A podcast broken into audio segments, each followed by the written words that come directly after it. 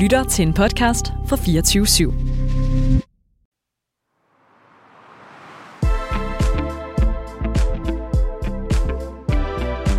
Velkommen til Hjernesover, en podcastserie om migræne. I den her sæson giver vi mikrofonen videre til lytterne, for alle os med migræne er så vant til at holde sygdommen for os selv bag nedrullede gardiner. Men nu er det på tide at bringe historierne ud i lyset. For selvom migræne er en hård lidelse, behøver det ikke udelukkende at være et hårdt liv. Jeg hedder Anna, og jeg er glad for, at du lytter med. I dag skal jeg tale med Simone. Hun er 33 år og bor på Østerbro med sin mand og sine to børn på 2 og 4 år. Hun er uddannet sygeplejerske og har derudover en kandidat i psykologi og sundhedsfremme. Simone hun har lidt af hormonel migræne siden teenageårene, faktisk siden hun fik sin første menstruation som 13-årig. Men hun fik først diagnosen her i starten af 30'erne. Og hvorfor der skulle gå så længe, det skal vi tale mere om i dag. Så velkommen til dig, Simone. Tak. Vil du ikke lige starte med at tage os med tilbage til dine teenageår, hvor du ligesom begyndte at opleve de her smerter i hovedet i forbindelse med din menstruation? Da jeg fik min første menstruation, så tror jeg egentlig altid, at jeg ja, har haft det super dårligt hver gang. Jeg fik min menstruation, men jeg fandt først en sammenhæng i det. Ja, det var vel i slutningen af 20'erne, fordi så øhm, begyndte jeg på p-piller allerede, da jeg var 16-17 år, og var det i øhm, op til starten af 20'erne. Og der, det blev jeg ret hormonelt påvirket af, også humørmæssigt. Så der synes jeg, det var lidt svært at finde ud af hoved og hale, hvornår jeg havde hovedpine. Jeg kaldte dem altid bare sådan slimme hovedpiner, og spiste bare en masse smertestillende. Og dengang, der havde jeg jo ikke børn, så der kunne jeg jo lidt nemmere planlægge og bare slappe af. Og så har jeg jo aldrig været den type, der har kunne holde til at drikke vildt meget eller feste vildt meget i teenageårene. Så på den måde, der kunne jeg sådan holde det nede ved at leve et ok, stille og roligt ungdomsliv. Så den her sammenhæng, du taler om, du lige pludselig kunne se, altså hvordan hænger det sammen i forhold til den her hormonelle migræne? Altså jeg tænker på, at det, når du har menstruation, eller hvornår oplevede du ligesom, at de her hovedpiner kom i din cyklus? Jamen det begyndte et par dage før, og så øh, på første menstruationsdag, og så blev min hovedpine så mindre og mindre. Og så har jeg så efter mine børn også fået det øh, omkring ægløsning. Okay, Ja. på den måde. Gik du hos en neurolog på det her tidspunkt? Nej. Min, øh, min læge har bare registreret, at jeg lider af hovedpine, og at jeg jo bare fik at vide, at jeg kunne tage nogle panodiler, eller dengang der spiste jeg også kodimagnyler, men det synes jeg får lidt bivirkninger af nu. Det er lang tid siden, jeg har taget det. Men ja, jeg tog bare kodimagnyler eller panodiler, øh, når jeg havde menstruation. Okay. Kunne du så ligesom på en eller anden måde planlægge dig ud af ikke at lave planer, når du ligesom så vidste, du havde menstruation? Altså var du meget bevidst om dengang, at, at du så skulle ikke. prøve? Nej, okay. Overhovedet ikke. Jeg havde bare altid nogle panodiler eller kodimagnyler i min punkt. Så nej, og jeg var også sådan ret trodsig. Altså jeg ville stadig gerne til gymnasiefester, selvom jeg havde bravende hovedpine. Så det er sådan, det tog jeg overhovedet ikke hensyn til. Hvilket så også gjorde, at så efter den fest lå jeg jo to dage og bare havde det så forfærdeligt. Det lyder helt vanvittigt, altså for filen, men jeg kan godt forstå det der med, at man jo bare gerne vil være med sammen med alle de andre. Altså nu Ja. havde jeg det jo ikke selv i løbet af teenageårene, men jeg har godt nok tænkt meget på både børn og unge, der har det, at det bare må være altså helt sindssygt hårdt. Ja. Det der med, at man jo ikke forstår, hvorfor man måske ikke kan det samme som andre, eller i hvert fald så er ramt bagefter på en helt anden måde ja. End andre. Det er jo ikke bare lige tømmermænd, man har, så Nej. altså, man er godt nok... Øh, Ja, og så tror jeg også måske, jeg har været sådan, øhm, det kan også godt være lidt personlighedsmæssigt introvert, men jeg tror også, jeg blev det sådan lidt i og med, at jeg så ikke kunne overskue så meget, når jeg havde de smerter. Så jeg har aldrig været den, der sådan elskede og, altså sådan nogle sleepovers, og sådan, fordi jeg vidste bare, at jeg havde det bedst med at vågne op alene og kunne tage det i stille og rolige tempo. Men dengang havde jeg jo slet ikke sådan, jeg var også bare ung og var topforvirret teenager, Mm. og, og gav nok ikke plads eller anerkendelse til de følelser, der kom op. Jeg skulle bare være ligesom alle andre. Ja. Nej, det, det kan jeg virkelig godt Mm. forstå og genkende egentlig også her, efter jeg har fået migræne. Og egentlig også det her med ikke at vil for eksempel holde sleepovers og sådan nogle ting. Jeg kan nogle gange synes, det er helt uoverskueligt, hvis jeg skal det, fordi Førhen var jeg totalt et A-menneske, og nu er jeg bare sådan, skal have den roligste morgen, og der er ikke nogen, der skal forstyrre mig. Sådan, det har også virkelig ændret sig, så det kan jeg så godt forstå. Ja. Og så ender du med at blive gravid, og så vidt jeg ved, så kan hormonel migræne jo netop egentlig blive påvirket, når der ligesom sker et skifte mm. i ens hormoner. Så hvordan påvirkede graviditeterne så din migræne, eller den her hovedpine i hvert fald? Jeg har det for skønt, når jeg er gravid. Fordi ja, der er jo, som du siger, en helt anden hormonsammensætning, og nogen får jo det værre, men jeg er en af de heldige i forhold til, når jeg er gravid, at der har jeg slet ikke migræne. Så jeg, øh, jeg elsker at være gravid. det kan jeg virkelig godt forstå. Altså, hvordan var det sådan pludselig på en eller anden måde at få dit liv tilbage? Jamen så, altså, så er man jo så hæmmet af nogle andre ting, når man, så er man lidt rigtigt. mere træt og tung i det. Og sådan, men, øhm, men det var ret fantastisk. Ja. ja. Og ikke at skulle dele med en cyklus, og bare nyde at være gravid, og bare nyde at have et ok klart hoved, og ikke skulle tage hensyn ja, til alt det, man gjorde tidligere. Det kan jeg virkelig, ja. virkelig godt forstå. Altså har du ikke bare sådan lyst til at få endnu flere børn, tænker jeg. ja, men den kommer også tilbage efter et ammeforløb, så det er også lidt hårdt at have, have små børn. Ja, fordi så øh, fødte jeg min første Ella og ammede hende. Og så da jeg, da jeg begyndte at sådan amme mindre og mindre, så blev ens hormonsammensætning også lidt anderledes, så begyndte den sådan at snige sig stille og roligt frem, min øh, migræne. Og så da jeg så stoppede med at amme og fik min menstruation efterfølgende, der begyndte jeg at få det dårligt igen. Og der begyndte jeg også at få det dårligt under ægløsningen. Okay. Ja. Så var det ligesom på samme måde som før din graviditet, eller var det ligesom på en ny måde, du havde det dårligt nu? Det var samme måde, men lidt mere intens, og så fik jeg det også dårligt under ægløsning. Så det var jo sådan ret mange dage i løbet af en måned i forhold til, til før, hvor det kun var lige omkring menstruationen. Ja. Hvor lang tid går det så, før du får dit næste barn? Jamen, så går der, øh, jeg ammede eller i lidt over et år, mm. og jeg bliver gravid med vores nummer to, da, øhm, da hun er halvandet, så der går jo ikke så lang tid. Heldigvis, fordi så får ja. jeg jo en periode igen. Ja, så oplever hvor, du simpelthen det samme. Ja, hvor jeg har det rigtig dejligt. Det må være helt vildt, altså ja. at, at lige pludselig opleve den der pause, men også, kan jeg forestille mig, helt vildt svært, at det ligesom vender tilbage på en eller anden måde. Ja. Altså sådan... Altså jeg havde så snakket med min gamle læge der, inden jeg blev gravid med Valde, vores dreng, at det skulle vi lige være opmærksom på. Men så kom covid, og der var jo ikke åbne for så mange lægebesøg, så jeg var, øhm, der var gravid under nedlukningen, den første nedlukning. Så, så jeg havde egentlig, altså min plan under graviditeten var egentlig også, at jeg skulle finde nogle gode behandlere under min barsel, så man ligesom jeg tror, jeg havde en plan om at sådan komme lidt i forkøbet, eller planlægge lidt, at jeg ville få det mm. dårligt, når min amning begyndte at stoppe med nummer to. Ja, okay. Ja. Jamen, altså, hvad var det for nogle slags behandlinger? Du... Jamen, jeg gik til zoneterapi under min graviditet, og så gik jeg til øh, en osteopat, som jeg stadig gør, og øh, akupunktur, som jeg stadig gør. Okay. Ja. Føler du, at det har hjulpet dig? Helt vildt. Jeg går et par gange om måneden stadig, og det lindrer rigtig meget. Gør det det? Ja. Altså, hvordan lindrer det? Jamen, jeg kan mærke, at hvis der går sådan tre ugers tid, så får jeg flere spændinger i nakken og i kæberne, og jeg sover dårligere. Så det giver en eller anden udefinerbar ro mm. i mit system det giver, det giver på en måde vildt god mening. Så ja. det er som om, at det på en eller anden måde er lidt forebyggende, ja, som du siger, det der med måske ikke ja. er nu helt derud, hvor at spændingerne og smerterne er så voldsomme, at der ja. skal rigtig meget til at nedbryde det, men ligesom at sige sådan, okay, nu går jeg altså fast i et ja. interval, for simpelthen at prøve at holde det nede. Ja, også fordi det var mange penge, man giver øh, mundligt til alle de behandlinger, så jeg har prøvet nogle gange at trække den til, hvor der er gået måske halvanden måned. Men jeg har sådan, der skal maks gå tre uger, så okay. det holder jeg fast i. Fordi du kunne ligesom mærke, at der så skete en forværing. Ja. ja.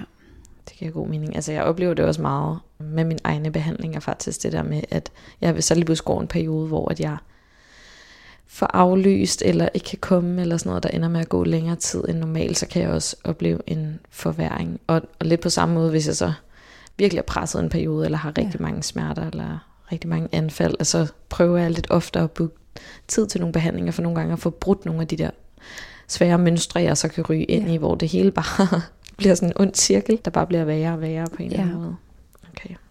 Jamen, jeg tror også, jeg har haft nogle perioder, hvor jeg sådan, jeg gider ikke bruge alle mine dage på at køre ud til osteopater. Altså, det tager jo tid også at tage til de behandlinger, og man er, jeg synes også, man bliver træt efterfølgende. Der er jo Mm. gang i, i systemet Mm. efterfølgende. Så jeg har været sådan lidt trodsig, sådan, åh, oh, det gider jeg altså ikke bruge alle mine fridage på, men, men det er jeg bare nødt til. Det er en Mm. Ej, Ja. det, det er på en måde vildt rart, at du i tale sætter det, fordi jeg har nogle gange haft sagt sådan, det er i hvert fald et deltidsarbejde, og skulle bare passe sine behandlinger. Det er Altså jeg kan nogle gange have tre forskellige typer af behandling, eller psykolog mm. eller noget, altså på en uge, hvor sådan, men så er det jo det, jeg bruger al min energi på den Ja. ja. dag, fordi jeg har ikke overskud, når jeg så har været til min fysioterapeut ude på Dansk Hovedpinecenter. Jeg bruger fire timer fra jeg tager afsted Ja. ja. til at komme hjem, så er jeg bare fuldstændig drænet, men man er jo også nødt til det. det. Er det. Ja, det tror jeg bare slet ikke, jeg havde tænkt før, at, at det var noget, man skulle bruge så meget energi på. Men Nej, Jamen, jeg har det på samme måde. Det tager energi, og hvor man nogle gange har lyst til at se nogle veninder eller et eller andet mm. i stedet for. Men ja, det er jeg nødt til for, for at have det godt.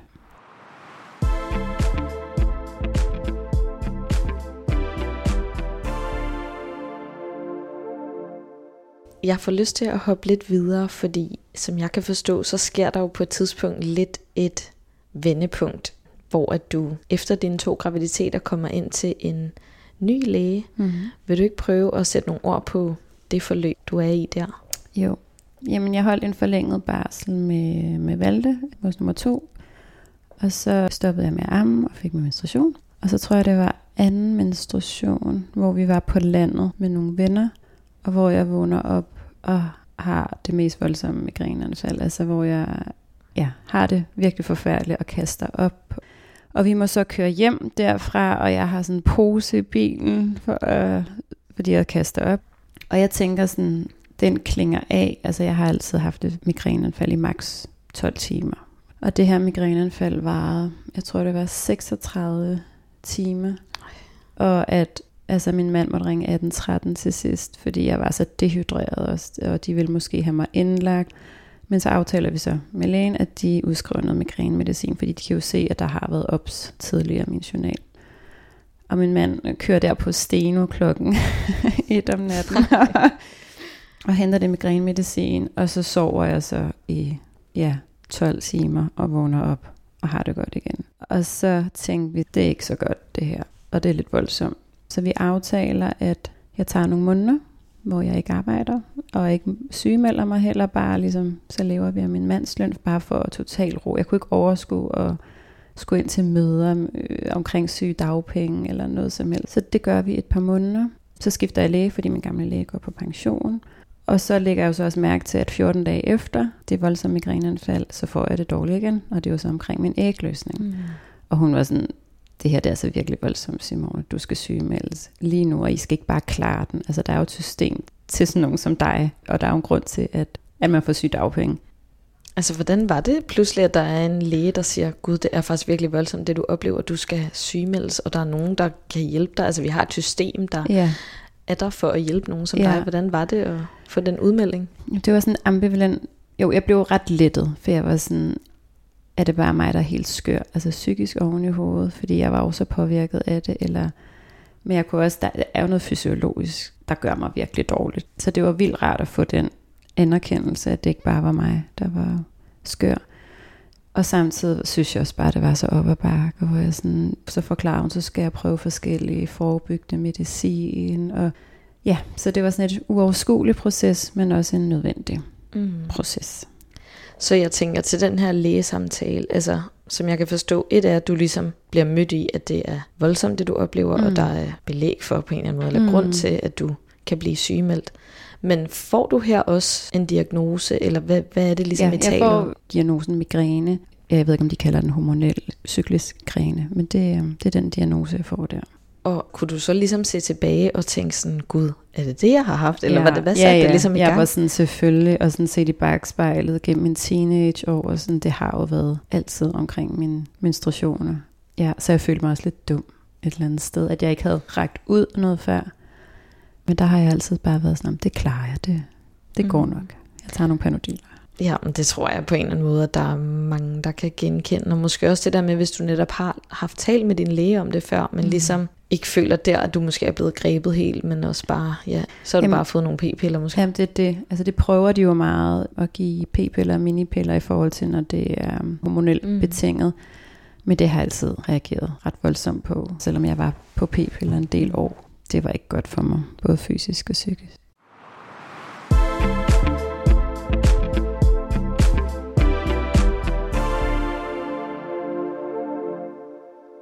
Okay, så pludselig så får du ligesom den her diagnose, at du har migræne. Hvordan var det sådan i forhold til dine omgivelser, pludselig at kunne fortælle, at det var migræne?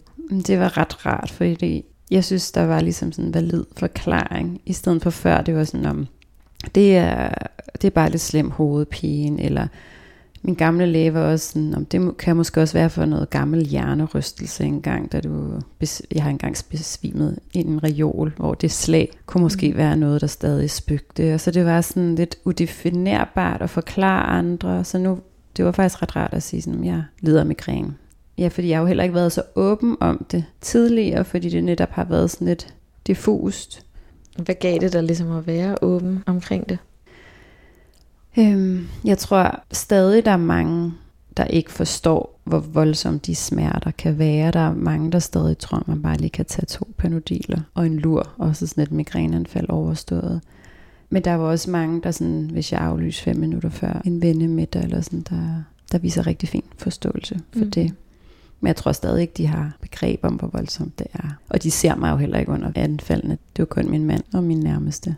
Ja, så der er det virkelig bare en usynlig sygdom jo. Ja. Altså for dem, der i hvert fald ikke oplever den på helt nær Ja. hold. Det kan jeg så godt genkende. Og jeg har jo også siddet til vennemiddag, for jeg vil heller ikke have, at det går for meget ud over vores liv som familie eller, og som par. Så jeg har jo også bare proppet mig med piller, og så taget ud til en eller anden middag og været ved at kaste op konstant. Og jeg tror ikke rigtig, at nogen har opdaget det. De har måske bare tænkt, at jeg var lidt træt eller et eller andet. Men det gider jeg ikke mere. Nu, øh, nu aflyser jeg. Altså, og har det ændret sig, efter du ligesom fik diagnosen, eller hvad? Ja, fordi konsekvensen er bare sådan, hvis jeg holder så meget sammen på mig selv til sådan en middag, så ligger jeg bare to dage efter.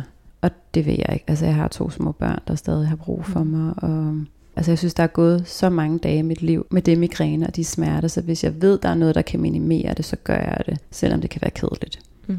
Det gode ved at have cyklisk migræne er jo, at jeg kan track fuldstændig, hvornår på måneden det cirka er. Så jeg forsøger så også at kompensere, når jeg ikke har ægløsning og menstruation af alle mulige planer. Ja. Og det er jo også det første, jeg gør, når jeg bliver inviteret til bryllupper, eller sådan det første, jeg gør, det er sådan, hvornår er det i cyklusen? Gud, hvor er Ja. det vildt. Ja, altid. Det synes jeg er sådan helt vildt at høre. Mm. Men Mm. det er jo også fordi, at jeg jo slet ikke har det på samme måde. Nej. Det er totalt hulter til bulter. Det Ja. ved jeg bare sådan, inden for de næste 3-4 dage, der er der stensikkert et anfald. Ja. Helt statistisk set, men om der så lige er fem dage i streg, eller fem dage ude Ja. nærmest, det, det, Og det må jo også være så forfærdeligt, den der uvidshed. Ja, men det er ret vildt at høre på en eller anden måde. Men jeg kan godt forstå det her, du forklarer med, at du på en eller anden måde vælger nu, mere end før i hvert fald, at ligesom sige, okay, men jeg har det sindssygt dårligt i dag, og vi skal til den her middag. Det er bare ikke det værd at tage med, velvidende, at jeg så ligger flere dage, fordi jeg faktisk også gerne vil kunne være til stede mm. Mm. med mine børn og alle de her Mm. ting. Men jeg synes bare i hvert fald selv, at det nogle gange kan være et vildt svært regnestykke på en eller anden måde, for til at gå op og ligesom vide, sådan, hvad der er det rigtige at Mm. gøre. Altså, hvor er det, man skal lægge sin energi? Hvordan Mm. håndterer du ligesom det regnskab på en eller anden måde? det var super svært. Men jeg tror, at det har måske været lidt nemt, at jeg har haft de små børn, fordi der tog jeg bare sådan en ret hurtig beslutning, at det skal bare ikke gå ud over dem. Altså det skal gå ud over dem mindst muligt, og min primære energi, den skal gå til dem. Men det har jo også gjort, at der er også nogle mennesker i mit liv, jeg ikke ser mere, fordi de ikke har haft forståelse for, at jeg har været nødsaget til at aflyse meget, eller ja, ikke kan forstå mine prioriteringer. Hmm. Og der tror jeg nogle gange, det har hjulpet mig at have børnene, hvor jeg sådan lidt mere har kunne sige til mig sådan, "Nå ja, whatever. Altså, det vigtigste for mig er at være en god mor, og vi har et godt familieliv. Og så kan jeg altså ikke tage mig af, at de ikke... For, altså, så må det jo være en relation, der ikke kan være i mit liv mere. Og det har været super svært, men der er jeg altså blevet lidt kold efterhånden. ja. men det har taget mange år. Mm. Ja. Og så er der til gengæld også været nogle mennesker, der er kommet endnu tættere på, Hvordan har du oplevet det, at de er kommet tættere på? Jamen, hvor jeg har været mega sårbar og åbnet op. Ja, vi har inviteret hjem til middag. I er stadig meget velkomne, jeg kommer til at ligge inde i soveværelset og lige slappe lidt af, og hvor de sådan, selvfølgelig, og jeg tror, det er egentlig sårbarheden, der har gjort mig tættere mm. med nogle mennesker. Og det var fantastisk. Mm. Ja. Ja, og så er der jo nogle mennesker, når man har det virkelig dårligt, så finder man jo også ud af, hvilke mennesker, der sådan ligesom er der og har empati, og nogle, ja, hvor man bare får forskellige. Bærer du rundt på sådan en, en sorg eller en vrede over de mennesker, der ikke er der længere? Nej, det er jo ikke dårlige, onde mennesker. Jeg tænker bare, at der er jo også bare nogle mennesker, der ikke har så stor forståelse for sygdom, man ikke kan se med det blotte øje. Og så tror jeg stadig, der er mange, der tror, som jeg også sagde tidligere, det der med sådan, om kan du ikke bare tage nogle panodiler og lige tage en lur. Har du mødt det meget? ja, det har jeg virkelig meget. Ja. Men jeg kan egentlig, jeg kan så godt forstå det, fordi jeg tror også i starten, da jeg begyndte at lide af migræne, der var jeg vildt dårlig til at fortælle, hvad jeg oplevede. Og jeg sådan negligerede det helt vildt, og når nogen spurgte ind, var jeg bare sådan, ja, det går ikke så godt, og det jeg har været tit meget ondt, men det er okay, jeg får det mm. til at fungere, og de, så tror jeg bare slet ikke, de forstod sådan alvoren af det. Mm. Så det var egentlig først, at de sådan virkelig fandt ud af, hvad er migræne, og hvor hårdt er jeg ramt, og hvor meget går det egentlig ud over mit liv. Mm. Det var egentlig først der, at de sådan, shit, er det så voldsomt, yeah. du har det? Og jeg tror også, at hvis jeg, altså der gik måske alligevel sådan to et halvt år, tre år, for at jeg fik mit første migræneanfald, til jeg faktisk virkelig var åben omkring det. Jeg tror for mig, hvis der var gået endnu længere tid, mm. jeg tror også, det havde kostet mig flere venskaber mm. på en eller anden måde. Altså hvis jeg kigger tilbage på det nu, der har det faktisk også været helt vildt vigtigt, at jeg kunne gå derhen og være sårbar. Mm. Og jeg kan virkelig genkende det der med, at der er også nogle relationer, der er kommet tættere på og noget dybere ind på en eller anden måde, fordi jeg har tur at være sårbar, mm. og det har nogle gange faktisk også gjort, at de har tur at være sårbar, yeah. men noget af det, de går med, fordi det ligesom på en eller anden måde bliver et trygt sted, tror jeg. Eller sådan, at det er okay, at man gerne må åbne ja, op. og altså min erfaring er jo sådan, de fleste mennesker dealer jo med et eller andet. Altså mm. vi dealer med migræne, mm. andre folk dealer med alt. Altså jeg tror aldrig, der er nogen, der sådan, desværre går helt fri mm. her i mm. livet. Nej. Ja, så er vi jo også i en tid, hvor at altså folk er mere åbne omkring deres lidelser, fysiske eller psykiske, og så er sårbare. Det ja. synes jeg er rigtig fint. Ja, jeg er ja. helt enig.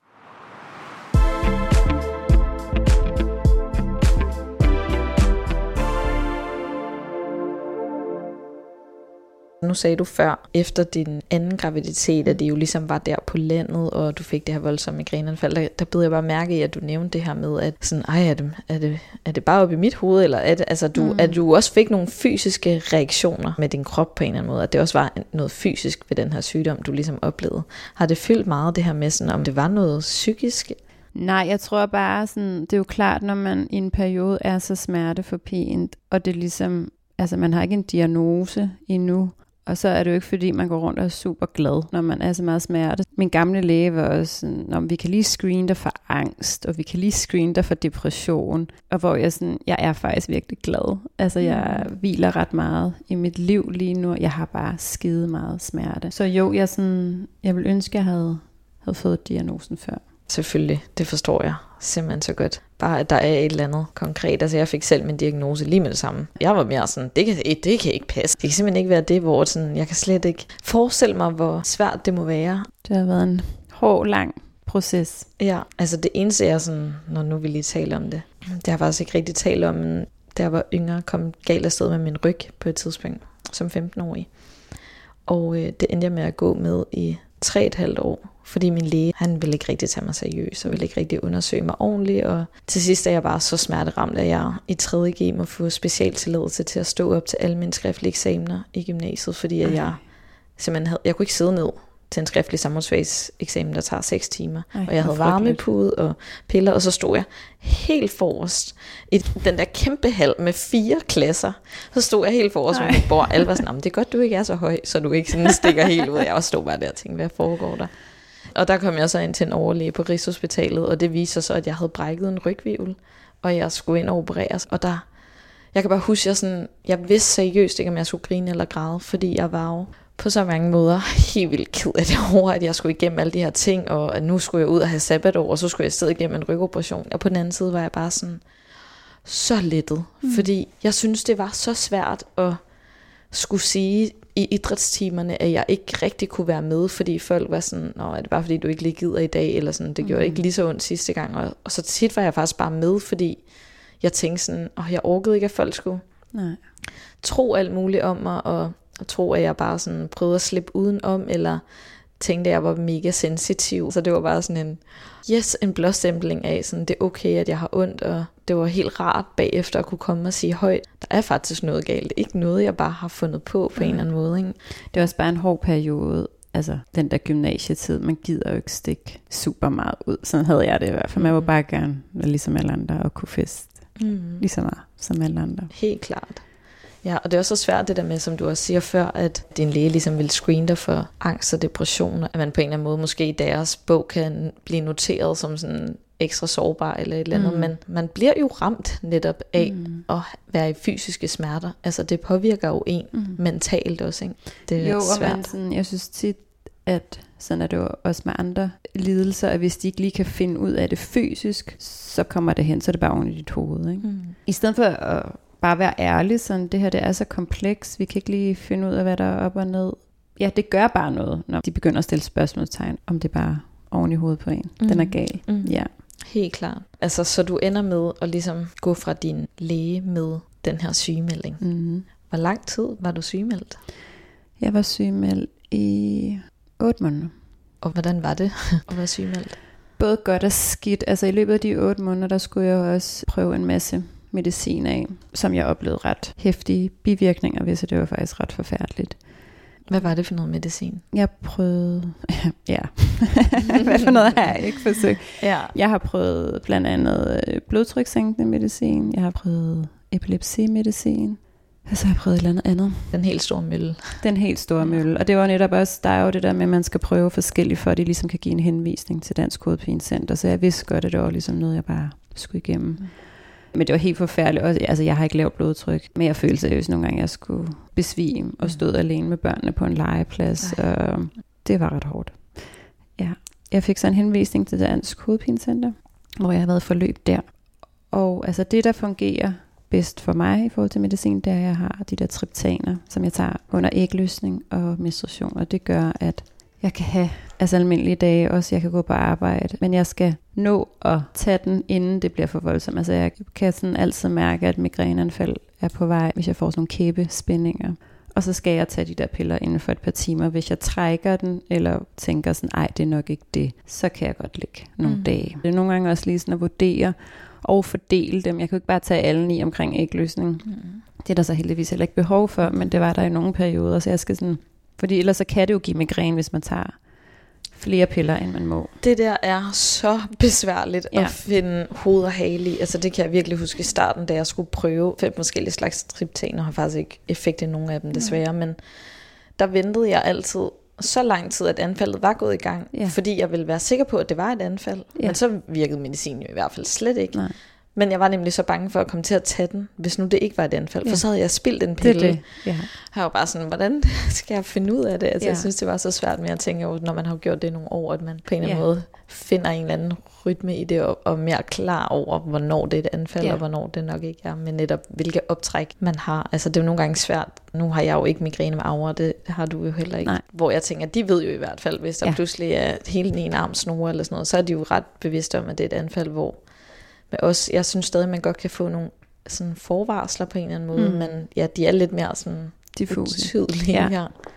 Ja, så er der jo meget af det medicin, der ikke har hjulpet, og så tog jeg faktisk kontakt til Horsted Instituttet, dem som udskriver øh, CBD-olie. Men det er jo en privat smerteklinik, så det har jeg prøvet at bruge det stadig ind imellem, og det gør, ja, at jeg ikke vågner op med lige så mange kæbespændinger. Og det skulle lige sige, CBD, det er jo ikke euforiserende, det er jo ikke THC, jeg tror, der må maks være 0,02 procent eller andet. Det var okay. det. så man kan, at jeg det er forsvarligt, så jeg går rundt ja. med børn. Og, ja. Tag på arbejde og køre bil, ja. Okay, så tager du dem hver dag?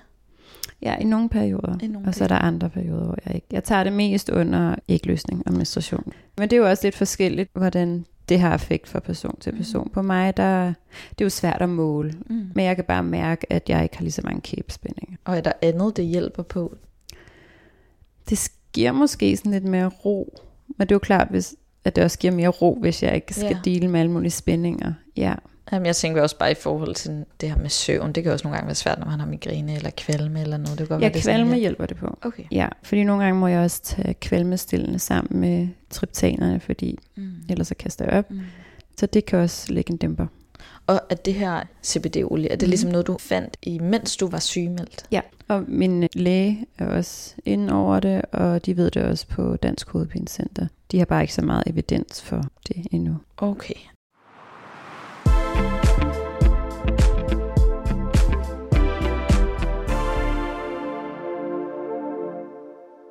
Så har du så været sygemeldt i de her 8 måneder, Mhm. og nu er du så for nylig Mm. vendt tilbage. Ja. Vil du ikke fortælle lidt om det? Hvordan har det været, og hvad er det, du vender tilbage til? Jamen, jeg, øh, jeg er sygeplejerske, så jeg arbejder på Rigshospitalet, en deltidsstilling. Ja, og det har jo været så dejligt at komme i gang igen. Jeg elsker mit arbejde og elsker at arbejde. Men har valgt, at det skulle kun være 28 timer. Jeg tror, jeg havde valgt uanset hvad, om jeg havde migræne eller ej, fordi øh, vi har små børn, og min mand også arbejder en del. Men det er netop også for at have tid til at slappe af og få ro i hovedet, og netop også tage til behandlinger indimellem. Og så er det jo skiftende arbejdstider, hvilket jo kan være mega hårdt, de der nattevagter og aftenvagter. Men det gør også, at jeg kan slappe af i løbet af dagen. Det gør også, at jeg kan tage til akupunktur i løbet af dagen. Og ja, Ah, det giver god mening. Ja, så det er Ja. ikke altid sådan et øh, 8-16 job, Nej, hvor det. du er bundet der, hvor Det mange det. behandlinger jo ligger det kan jeg meget godt lide. lidt fleksibelt. arbejdstider faktisk. Ja. ja. Men det er også hårdt. Ja, De der nattevagter, de, øh, ja, der kan jeg godt mærke det i hovedet efterfølgende. Ja. Er det ligesom en skiftende døgnrytme, der kan trigge noget? Ja. Hvad er det? Ja. Det er jo også det, jeg har fundet ud af, at jeg skal ikke for sent i seng. Altså, du ser mig aldrig til morgenfester eller noget. Også til bryllup, der sådan går jeg gerne hjem efter brudvalsen. Jeg vil gerne blive, men der ved jeg bare, at, at jeg får et migrænefald efterfølgende. Selv hvis det er uden for cyklus, så, så kan det godt Mm. mm. noget faktisk. Mm. Og så er der også forskellige madvarer, som kan trick. Taget en beslutning om at drikke mere. Mm. Det er ligesom mig. Ja. Jeg kan godt savne at blive lidt tipsy. Smart. Men det er bare ikke det, er ikke det værd. Nej. Den er stensikker, at jeg ligger med slem hovedpine efterfølgende. Og hvis det så omkring ægløsning og menstruation, så er det jo bare et ekstra hårdt migræneanfald. Ja, og så er der andre forskellige madvarer, og jeg går også hos en, der ligesom har lagt en diætplan, og det har hjulpet ret meget. Altså nu har jeg haft rimelig meget tid i den der sygemelding, så jeg har virkelig hørt mange podcasts og virkelig læst meget, så jeg vil også gerne... Det er jo sådan lidt kedeligt nogle gange i forhold til, at der er nogle madvarer, man ikke kan spise. Men jeg har det sådan, altså det her, jeg, jeg har behov for at gøre alt, hvad jeg kan, Mm. for selv at holde det nede. Ja, fordi det er noget af det, jeg egentlig stadig har lyst til at undersøge, altså helt til bunds, Ja. om der er et eller andet, jeg har overset, der trigger. Jeg har ligesom spist efter sådan en særlig diæt på et tidspunkt, hvor jeg skulle skære rigtig meget fra. Det var sådan meget keto-baseret. Øhm, Den der migraine miracle. Ja, ja, lige præcis, lige ja. Præcis. Og det fjernede en fjerdedel af min anfald, men jeg synes bare, det var så altså, Besværligt. besværligt. Ja, det er det Så det ender med at stoppe med, men jeg er stadig sådan, åh, er der et eller andet bestemt sødemiddel, eller er der et eller andet tilsætningsstof, jeg ikke kan tåle? Mm. Sådan. Men jeg synes bare, det er lidt uoverskueligt, men er det noget, du også har fået hjælp til? Ja, altså jeg har selv gjort ret mange observationer, ja. øh, men så fik jeg det ligesom bekræftet. Men det er også meget forskelligt Mm. fra person til person. Men altså, hvis jeg virkelig spiser meget gluten, og hvis jeg drikker, og så øh, tomater og aubergine, og sådan dem, der ligesom er samlet, sådan natskyggefamilien kalder dem, det, øh, det får jeg det heller ikke særlig godt af.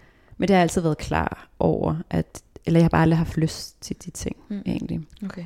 Ja. Og så prøver jeg også at give ro i systemet, så jeg spiser ikke noget efter aftensmad. Altså der snakker jeg ikke sådan klokken 10 om aftenen. Og så prøver jeg at trække den så længe jeg kan i forhold til, øh, til morgenmad. Og det fungerer ret godt, så sådan kroppen får en pause på ja, 12 timer. Okay. I hvert fald gerne mere. Okay, så du har ligesom lagt noget arbejde i rent faktisk, Meget. og prøve ligesom at finde ud af, hvad der kan hjælpe Ja. dig bedst muligt, ud over medicinen Ja. på en eller anden måde. Ja. Både med behandlinger, men jo særligt også med kost. Ja, jeg tror bare, at jeg selv sådan, har brug for at gøre alt, hvad jeg kan. Både i forhold til at være opsøgende i forhold til CBD-olien, som jeg også har læst en masse forskning omkring. Og så hvis jeg selv kan gøre lidt med kost, mm. så vil jeg gerne det. Mm. For jeg vil jo gerne have det så lidt som muligt. Det kan jeg så godt forstå, og jeg tror, altså selvfølgelig vil man jo gerne have så lidt migræne som muligt. Det tror jeg alle, der lytter med, Mm. mm. jeg sidder nu og nikker med hovedet. Men for, for mig har det jo også på en eller anden måde været det der med selv at kunne gøre bare et eller andet. Mm. Mm. Altså selv bare tage noget magt tilbage, fordi det, altså, der er bare der er ikke meget, man har kontrol over Nej, det med den det. her sygdom. Så det der med at sådan, få bare lidt indflydelse, Ja. Det, og måske også se en eller anden sammenhæng, ja. det er i hvert fald noget, jeg selv synes også Ja. er ret rart. Og det er jo ikke fordi, altså jeg spiser, hvad jeg vil, når vi sådan bliver inviteret Mm. ud til middag også. Jamen, så nyder jeg det også ekstra meget. Men i hverdagen, der kører jeg meget efter de madvarer. Det tror jeg måske er en meget god Ja, balance. for ellers bliver det også for kedeligt. Ja. Ja. Det var også det, jeg faktisk selv oplevede netop med den der kostomlægning, mm. hvor jeg bare sådan, ja, men hvis jeg så heller ikke kan spise det, de andre kan, når jeg så endelig er social, mm. Så bliver det bare virkelig svært det. at Ja. være i, altså på en eller anden måde. Så der må jeg ligesom give mig selv lidt længere line. Ja. Men den med alkoholen, den holder jeg fast i. Også mig. det er, når man har prøvet nok Det det, er det. gange, at man er eksperimenteret, og man Ja. bare er, ja, det er nogle af de værste migrænanfald, jeg kan have, det hvis jeg har drukket. Og selvom ja. det var to øl, for eksempel. Det er meget lidt, Ja. der skal til. Ja. Mm. Men altså, jeg tænker bare, et job som sygeplejerske, når man har migræne. Jeg ved ikke, jeg har bare sådan en idé om, at det er sindssygt svært, både jo med de her skiftende arbejdstider, som vi lige har været inde og vende, men jo også det der med sådan, at det på en måde er sådan en vigtig jobfunktion, at jeg, Mm. jeg vil i hvert fald selv, tror jeg, have helt vildt svært ved at skulle gå hjem, hvis nu jeg fik migræne. Har du ligesom oplevet at få migræne Nej. på arbejde endnu, eller? Ja, jeg, jeg, jeg har kunnet opdage, at øh, vores vagter starter klokken 7, Mm. og så er jeg vågnet der lidt i 6, og der kunne jeg godt mærke sådan, okay, jeg får de der kævespændinger, Mm. men så ved jeg også, at jeg tager en triptan nu, og så inden for en time hjælper den. Mm. Og så kan jeg godt, de gør mig lidt mere trætte, Mm. men der kan jeg jo være træt alligevel. Jeg har to små børn, der ikke altid Mm. sover igennem. Så det, nej, det har aldrig gået ud over mit arbejde, men jeg har så også prioriteret, at det ikke skal gå, for så har jeg jo heller ikke, hvis så har jeg haft en aftale efter arbejde, eller sådan, så har jeg aflyst det. Ikke? Altså det er vigtigt for mig at, at passe mit arbejde. Mm. Ja. Det kan jeg godt forstå. Men jeg tænker også, det kan være sådan ret stressende at være sygeplejerske. Altså nu kommer jeg bare med alle mine... Men jeg tænker bare i forhold til en sådan hormonniveau og kortisol og alt det her, om det også på en eller anden måde kan være inde og trigge. Altså det gør det da helt sikkert. Og det er jo sådan en helt anden snak, men sundhedssystemet er jo så presset, Mm. så det er jo, vi løber virkelig stærkt. Men nej, det er også derfor, det er vigtigt for mig at ikke arbejde fuldtid, Mm. og have også nogle dage i løbet af ugen, hvor jeg har fri, og ligesom Det giver så få noget ro mening. der. Ja. Fordi jeg kan også mærke, at jeg får også, altså jeg kan virkelig godt lide at arbejde, får et kick af at være på arbejde. Det giver mig også noget, så nogle gange er det også lige at opveje sådan, Mm.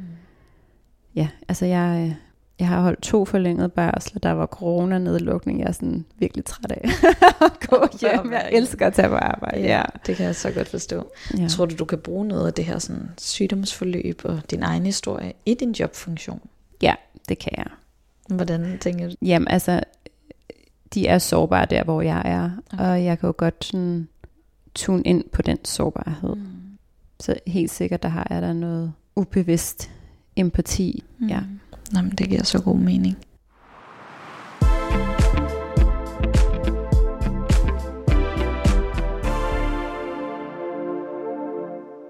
Altså nu talte vi jo før lidt om det her med at være mor og have migræne, og jeg tænker jo, ja, hvordan i alverden er det at være i en børnefamilie med migræne, fordi jeg kan i hvert fald mærke, at jeg ved jo ikke, hvordan min migræne kommer til at udvikle sig, og heller ikke under min graviditeter, mm. men jeg har jo sådan en frygt i forhold til, hvad nu hvis jeg så står der med to små tvillinger, eller hvad ved jeg, eller bare et enkelt barn, og så bare have bullerne migræne. Hvordan får du det til at fungere? Altså nu heldigvis, nu kan jeg jo dække mig ind på de der triptaner, så der, øh, der skynder jeg jo bare at tage dem, og så kører det ellers. Men altså under min sygemelding, og inden jeg ligesom fik diagnosen, jamen, der var det noget med at bare sætte Disney eller Netflix på, og så kunne jeg sådan ligge og sove med en varmepude ved siden af. Altså det har jo påvirket vores familieliv ret meget, heldigvis som min mand er selvstændig, og kan være sådan ret fleksibel, men han er jo også nødt til at arbejde og tage nogle møder, og, og også ud at rejse nogle gange, så øhm, jeg har altid, hvis jeg har haft et migræneanfald, så er det ligesom ham, der har hentet og, øhm, og afleveret børnene, og ellers så, altså, så har jeg simpelthen bidt det i mig. Altså jeg har også fået sådan en ret høj smertetærskel, er vant til at gå på gaden med børnene, hvor jeg har haft lyst til at kaste op i hver skraldespand. Mm. Og har også nogle gange tænkt, ej, er der ikke nogen, der bare kan tage mine børn, så jeg kan sove. Det er jo dybt forfærdeligt, men man overgår bare ikke noget. Mm. Men så har jeg prøvet at gøre sådan, Nå, nu er det biografhygge resten af aftenen, og så har de set alt for meget fjernsyn, men så har det været sådan, okay, hyggeligt alligevel, og så er den heldigvis klinget af senere. Men nej, altså, og så Mine forældre har også hjulpet en del, og min lille søster har også hjulpet det der med at lige gå en tur med dem, hvis nu Kasper er ude at rejse, og jeg har haft det dårligt. Ja. Nej, det, det kan jeg virkelig godt øh, forestille ja. mig, den der sådan, er der ikke nogen, der lige kan tage mine børn, ja. så jeg bare kan få lov til at ligge det her i ro og mag. Ja. Men jeg har også været ret stedig med, at det ikke skal gå ud over mine børn. Og jeg blev rigtig ked af det, da øhm, Ella, vores datter, hun er nu fire, men hun begyndte sådan at opsnappe på et tidspunkt, hvor jeg havde det rigtig skidt. Mm. At sådan, ej, har du hovedpine igen, mor? Og hvor jeg sådan, ej, jeg blev simpelthen, det er også derfor, jeg er sådan gået all in med alt det, jeg kan. Altså også for mine børns skyld, det skal, det skal virkelig ikke gå ud over dem. Mm. Og de skal ikke huske deres barndom med mor, der bare ligger i soveværelset i et mørkt rum. Så de har jo også, selvom det har været hårdt at have små børn i det her, så har det jo også været dem, der har gjort, at, ja, at jeg kunne holde det ud og kæmpe videre. Ja. Ja, måske giver det sådan en drivkraft til det gør at det. ville Helt have det sikkert. bedre Ja. et eller andet sted. Ja. Har du nogen idé om, eller har du gjort dig tanker om, nu siger du med Ella der, der allerede har opsnappet mm. lidt, hvordan har du tænkt dig at involvere dem, når de bliver ældre og kommer over til at forstå mere? Mm. Jamen der har jeg tænkt mig at være meget ærlig, men på ærlig på en måde, så det passer til deres alder selvfølgelig. Men altså, de lægger jo ikke mærke til det nu. Altså, vi kan jo godt være trætte alligevel, selvom man ikke har migræne. Men jeg tænker, det er noget, man kunne forklare hende også, når hun selv får menstruation en dag. Og det er jo, det kan jo også godt være arveligt. Ja, så det har jeg faktisk ikke tænkt over. Jeg tænker, jeg går ind for ærlighed, men på en børnet måde. Mm. Ja. Det tror jeg er rigtig fint. Ja. Men jeg tror, der er rigtig mange, der kan genkende det der med at have en eller anden frygt for, at ens børn husker tilbage på deres mm. barndom med en syg forælder. Mm. Og den frygt, altså jeg tænker bare, hvordan kommer man omkring den på en eller anden måde? Altså hvordan sådan forliger man sig med, at, at den er der? Hvordan Ja. håndterer du det? Altså jeg kan jo ikke gøre så meget andet, end at jeg kan gå all in med de ting, jeg kan styre. Jeg kan styre nogenlunde min kost. Jeg kan, nu har jeg fundet noget godt medicin, der hjælper, og jeg har fundet CBD-olien, som giver noget øh, ro i systemet. Men jeg bliver ved med at læse ny forskning. Jeg bliver ved med at, at, at være opsøgende.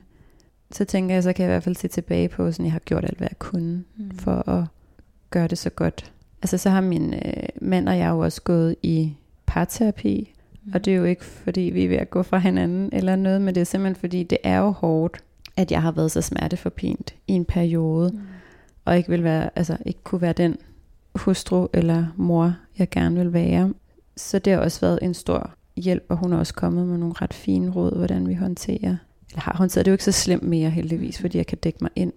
Fordi det har jo også været sindssygt hårdt for Kasper, at han har set mig så smerteforpint, og man kunne ikke gøre noget. Mm. Altså han kan jo bare hjælpe så meget han kan med alt det Mm. praktiske. Mm. Og så har jeg jo også sådan, når man er smerteforpint, det gør jeg i hvert fald ikke, jeg snakker ikke sådan super pænt, kan ikke overskue Mm. at snakke, så det er jo sådan ret hård tone, jeg kan komme til at sige nogle ting i, og det gør jo ondt. Mm. Altså, det er jo ikke sjovt for ham. Nej. Men han har ligesom lært sådan at skelne imellem, sådan, han kan jo ligesom godt mærke, eller jeg siger jo altid sådan, jeg har taget en migrænepille, så ved han godt, at, at så er jeg måske lidt mere kort for hovedet, og at det ligesom ikke er Simone, der snakker, men også lidt mere migræne, der Mm. snakker. Det tror jeg er en meget fin måde at se det på. Ja.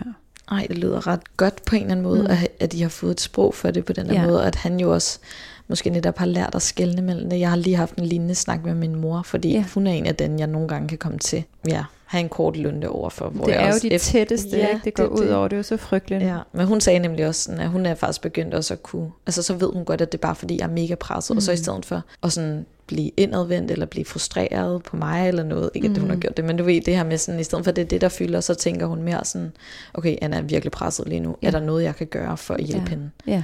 Og det har bare været så godt for os at tale om det Ja. egentlig, så det forstår jeg så godt, men er der andet sådan, du vil fremhæve for det her forløb med sådan parterapeuten, eller noget, I ligesom gør, der har Mm. hjulpet jer til at rumme og være i en familiekonstellation, hvor den ene forælder jo er syg ja. og øh, har smerter?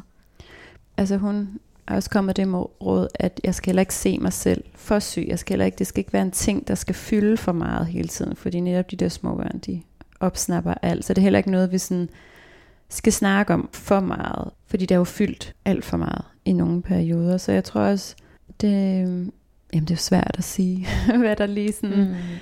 Det forstår jeg også ja. godt. Altså jeg tænker mere bare på det her med sådan om, ja netop hvordan det jo er med din mand. Altså den gode ting, der kommer ud af alt det migræne, vi er jo blevet så tætte. Altså virkelig kommet tæt på hinanden på en helt anden måde, jeg ikke tror, vi, øh, vi havde oplevet, hvis, hvis jeg ikke havde haft migræne. Og jeg er blevet sådan endnu mere forelsket i ham. Fordi jeg synes, han er så sej til, at han nogle gange altså bare har styret det hele. Men ja, og den der sårbarhed, ja, det har faktisk været rigtig fint. Og også skide hårdt. Ja. Men det har også gjort, at vi har haft nogle sådan ret store snakke med sådan, altså det kan lyde sådan lidt, men, men jeg har virkelig også tænkt over sådan, man skal virkelig bruge det her liv på noget, man har lyst til at lave. Altså når jeg går på arbejde, så skal det være noget arbejde, jeg virkelig godt kan lide at lave. Altså min tidligere jobs, der tjente jeg meget med, det er ikke fordi man bliver rig af at være sygeplejerske, men det giver mig bare så meget mit job. Øhm, og Kasper har det på samme måde. Så det er sådan, vi snakker meget om, hvad det er for et liv, vi gerne vil leve, og hvad vi bruger vores tid på. Og ja, så det har, øhm, det har sat gang i virkelig fine snakke og overvejelser. Og det vi har fundet ud af, det er, at vi virkelig godt kan lide frihed begge to Mm. og prioritere det er meget, og netop også har et liv, hvor, altså jeg har jo skiftende arbejdstider, men det giver også noget frihed, at jeg har fri tre dage i streg måske, og han kan tage fri tre dage, og ja. Så jeg synes, det er landet ret fint for nu. Ja. Oh, jeg blev lige sådan... fik helt tår i øjnene. Jeg tror bare sådan, det, jeg synes bare, det er på en eller anden måde bare vildt betryggende, Ja. at det også kan være sådan. Fordi jeg tror sådan, ja, jeg er bare, jeg frygter lidt det der med, hvilket liv der venter mig om nogle Mm. år. Selvom jeg prøver ikke at tænke for meget over det, men det her med sådan, ja, hvordan det kommer til at være med en mand, om han bare kommer til at være pissefrustreret over, Mm. at jeg ikke kan nogle ting nogle gange, og det her Ja. med at have børn, men at, at der også skal komme noget så fint ud af det, på en eller anden måde. Det synes jeg bare sådan, ja, det kan jeg mærke, giver mig enormt meget håb, Ja. faktisk, og enormt betryggende Ja. at der også kommer noget godt ud af det. Er der, er der andet sådan positivt, du synes, der ligesom trods alt er kommet ud af den, det her Mm. håblige migræne? Ja. Men jeg tror, jeg, jeg har jo altid været ret interesseret i sådan selvudvikling og sådan, men jeg tror, at det har, det har helt sikkert rykket mere på, at jeg har været opsøgende i forhold til, til hvordan jeg har det, og min familie har det, og hvordan det er mest optimalt at leve i forhold til, ja, til migrænen. Så det, øhm, det tror jeg har skubbet lidt mere til det, at jeg har været mere opsøgende i forhold til at få noget hjælp. Og, ja. og så har det jo nok også gjort, at jeg har fået nogle virkelig stærke relationer, og så er der nogen, der har kommet sådan lidt mere perifært, og så er der nogen, som ikke er en del af mit liv mere. Og det var nok sket, måske alligevel Mm. senere i livet, men ja, det har været ret rart egentlig. Ja, sådan få skåret lidt ind til benet Ja. måske, og sådan Ja. finde de sande relationer Ja, tidligt. og så bruge ekstra meget tid mm. sammen med dem. Ja. Mm.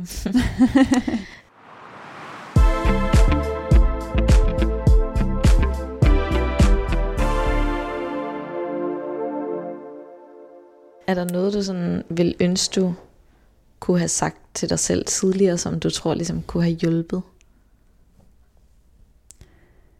Jeg tror gerne, jeg ville have været mere åben og mere sårbar omkring, hvordan jeg egentlig har haft det. Mm. Og så måske have været lidt mere insisterende i forhold til, øhm, til at det har været noget fysisk, og det ikke bare har været ops, angst, ops, depression, som jeg aldrig har bunget ud på, men at, at det har været en øh, ja, sygdom, der har gjort, at jeg ikke har haft det Mm. godt. Kan jeg godt forstå. Og selvom det er svært at skulle være Mhm. insisterende, når man ikke bliver mødt med den største Mhm. forståelse, men jeg kan godt forstå det. Altså, nogle gange i vores sundhedssystem skal man jo desværre nogle gange være sådan ret ressourcestærk Mm.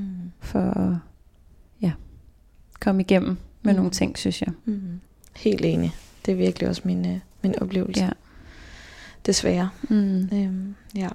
Og er der ligesom noget, du, et eller andet særligt råd, eller noget, du sådan har lyst til at give videre, ud for alt for det, vi nu har talt om, sådan, til en som mig, eller nogle andre, der lytter med? Mm. Ja, lad være med at sammenligne dit liv med andres. Fordi i hvert fald jeg har det lidt ambivalent med sociale medier, fordi når man ligger og har migræneanfald og har skulle aflyse alt muligt, så er det dybt forfærdeligt at ligge på Instagram og se alt muligt dejligt folk foretager sig. Så nogle gange tage en pause for det, og prøve at fokusere på, hvordan du kan leve dit liv, som passer til dig. Og så synes jeg også, det har været rart nogle gange at tænke på, men det er jo bare min egen sådan, erfaring med sådan, der er noget til alle mm. her i livet. Ja. Og vores, det er så bare migræne. Mm. Er det, det her med at sammenligne, er det ligesom også i forhold til sådan, nu tænker jeg i forhold til karriere for eksempel, det her med at, ligesom at stå fast på, at nu arbejder du de her 28 timer, mm. og det er som om du hviler rigtig godt i det. Mm. Men jeg kunne forestille mig, at der er også mange, der sådan sammenligner sådan, ej, er jeg god nok, hvis jeg kun mm. har et mm. deltidsjob eller sådan nogle ting. Er det, er det også på den front, ligesom tænker jeg? Jeg synes, det er mega ressourcestærkt at prioritere, at man har et deltidsjob, især når man har små børn. Mm. Og så tror jeg også, altså, jeg synes jo der i 20'erne, 30'erne, der er så meget, vi skal nå. Vi skal have en uddannelse, vi skal have en karriere, vi skal også lige finde en partner, vi skal måske også lige stifte familie, og så også lige investere i nogle mursten. Ikke?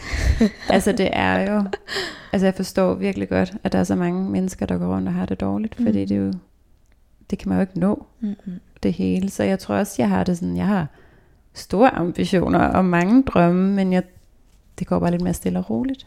Mm. Ja. Så man behøver ikke nå det hele Nej. lige nu. Nej. Nej. Ja. Tak for det. det har i hvert fald lige mig lidt ro på, ja. kan jeg mærke. Og øh, jeg synes egentlig også, det er et rigtig fint sted at runde af. Altså jeg kunne sidde her i flere timer og bare høre, men, øh, men jeg vil i hvert fald bare virkelig sige tak for, at du havde lyst til at dele hele din historie og øh, dine rigtig fine perspektiver på livet med migræne. Så ja, tak. tak fordi jeg måtte være med. Selv tak. Så er vi simpelthen halvvejs i anden sæson af Hjernesover, og jeg har valgt, at podcasten lige skal holde lidt juleferie her de kommende uger, så jeg også bare lige får tid til at trække vejret og genoplade mine batterier og bare bruge noget tid sammen med min familie og mine venner. Så du kan lytte med igen fra mandag den 9. januar, og indtil da, der kan du følge med inde på Hjernesovers Instagram-profil. For hvis jeg kender mig selv ret, så kan jeg nok ikke alligevel lade helt være med at opdatere lidt derinde i mellemtiden. Du kan også vælge at abonnere på podcasten i din foretrukne podcast-app, for så får du simpelthen helt automatisk besked, når der udkommer en ny episode. Og angående julen, så ved jeg, at det er en tid, som kan være rigtig svær for mange, fordi den jo netop er forbundet med en masse forventninger og sociale arrangementer. Og det kan bare være rigtig udfordrende, hvis man har mange smerter og simpelthen ikke kan være med i det omfang, man gerne vil. Så til det, der vil jeg egentlig bare sige, at det er helt okay, at du ikke konstant er på og løber rundt og ordner og fikser hele tiden. Det er også okay, at du bare passer lidt på dig selv og prøver at få skabt dig de her små åndehuller og ja, tage dig nogle små pauser. På den måde tror jeg i hvert fald, at vi formår nok at være lidt mere nærværende, når vi så rent faktisk bruger tid sammen med vores nærmeste. Så ja, et lille råd herfra er nok bare at være med i det omfang, du kan overskue det, og så simpelthen trække dig lidt, når muligheden byder sig. Uanset hvad, så håber jeg i hvert fald, at du får nogle virkelig dejlige stunder med din nærmeste. Og ja, så glæder jeg mig bare helt vildt til, at vi lyttes ved igen i starten af det nye år. Så rigtig god jul. Du har lyttet til Hjernesover. Mit navn er Anna. Og jeg hedder Mathilde. Husk, at du kan finde flere udsendelser af podcasten i din foretrukne podcast-app, og du kan deltage i samtalen om migræne inde på vores Instagram-konto Hjernesover. Tusind tak, fordi du lytter med.